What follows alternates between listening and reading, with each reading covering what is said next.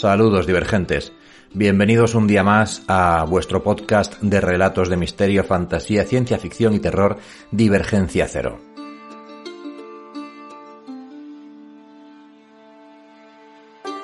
Hace bastante tiempo que no subo ningún programa al podcast, como sabéis estoy bastante liado, muy liado en realidad con la escritura de la segunda parte de Malas Influencias. Pero no quería dejar pasar este día, este día de la madre de 2021, para ofreceros un programa especial, dedicado, como no, a todas las madres, a nuestras madres, a vuestras madres, aquellas que tenéis la inmensa suerte de ser madres y a aquellos que tenemos la inmensa suerte de tener nuestra madre con nosotros. En el programa de hoy vamos a recordar algunos de los relatos que hemos grabado ya para Divergencia Cero que tienen en la figura de la madre su figura protagonista.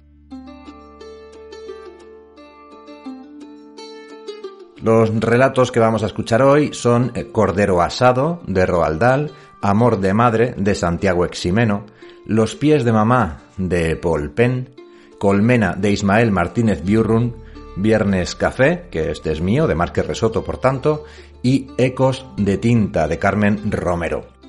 Como sabéis, no me gusta enrollarme, así que os dejo ya con los relatos. Espero que los disfrutéis. Vuestro amigo servidor que os quiere, Marc R. Soto.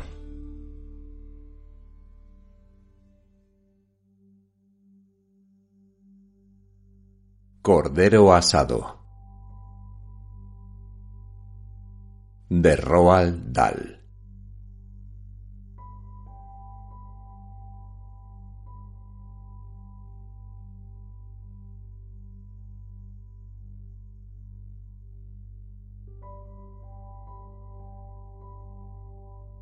La habitación estaba limpia y acogedora.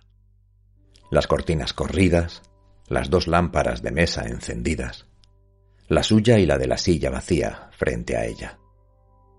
Detrás, en el aparador, dos vasos altos de whisky, cubos de hielo en un recipiente. Mary Maloney estaba esperando a que su marido volviera del trabajo. De vez en cuando echaba una mirada al reloj, pero sin preocupación. Simplemente para complacerse de que cada minuto que pasaba acercaba el momento de su llegada. Tenía un aire sonriente y optimista. Su cabeza se inclinaba hacia la costura con entera tranquilidad. Su piel estaba en el sexto mes del embarazo. Había adquirido un maravilloso brillo. Los labios suaves y los ojos, de mirada serena, parecían más grandes y más oscuros que antes. Cuando el reloj marcaba las cinco menos diez, empezó a escuchar. Y pocos minutos más tarde, puntual como siempre, oyó rodar los neumáticos sobre la grava y cerrarse la puerta del coche. Los pasos que se acercaban, la llave dando vueltas en la cerradura. Dejó a un lado la costura, se levantó y fue a su encuentro para darle un beso en cuanto entrara. Hola, querido, dijo ella. Hola, contestó él. Ella le colgó el abrigo en el armario. Luego volvió y preparó las bebidas, una fuerte para él y otra más floja para ella.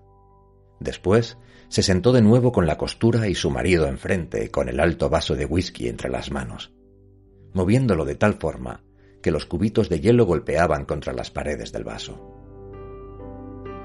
Para ella, esta era una hora maravillosa del día.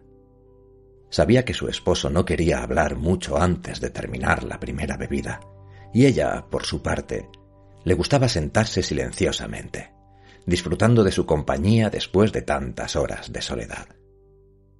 Le gustaba vivir con este hombre y sentir, como siente un bañista, el calor del sol, la influencia que él irradiaba sobre ella cuando estaban juntos y solos. Le gustaba su manera de sentarse descuidadamente en una silla, su manera de abrir la puerta o de andar por la habitación a grandes zancadas. Le gustaba esa intensa mirada de sus ojos al fijarse en ella, y la forma graciosa de su boca, especialmente cuando el cansancio no le dejaba hablar hasta que el primer vaso de whisky le reanimaba un poco. ¿Cansado, querido? Sí, respondió él. Estoy cansado. Mientras hablaba, hizo una cosa extraña. Levantó el vaso y bebió su contenido de una sola vez, aunque el vaso estaba a medio llenar. Ella no lo vio, pero lo intuyó al oír el ruido que hacían los cubitos de hielo al volver a dejar él su vaso sobre la mesa. Luego se levantó lentamente para servirse otro vaso. Yo te lo serviré, dijo ella, levantándose. Siéntate, dijo él secamente. Al volver, observó que el vaso estaba medio lleno de un líquido ambarino. Querido, ¿quieres que te traiga las zapatillas? Le observó mientras él bebía el whisky. Creo que es una vergüenza para un policía que se va haciendo mayor como tú que le hagan andar todo el día, dijo ella.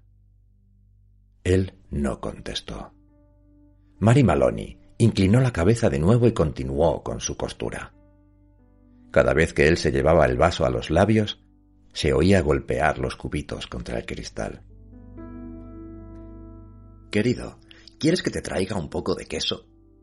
No he hecho cena porque es jueves. No, dijo él.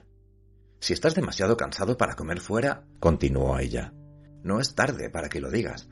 Hay carne y otras cosas en la nevera y te lo puedo servir aquí, para que no tengas que moverte.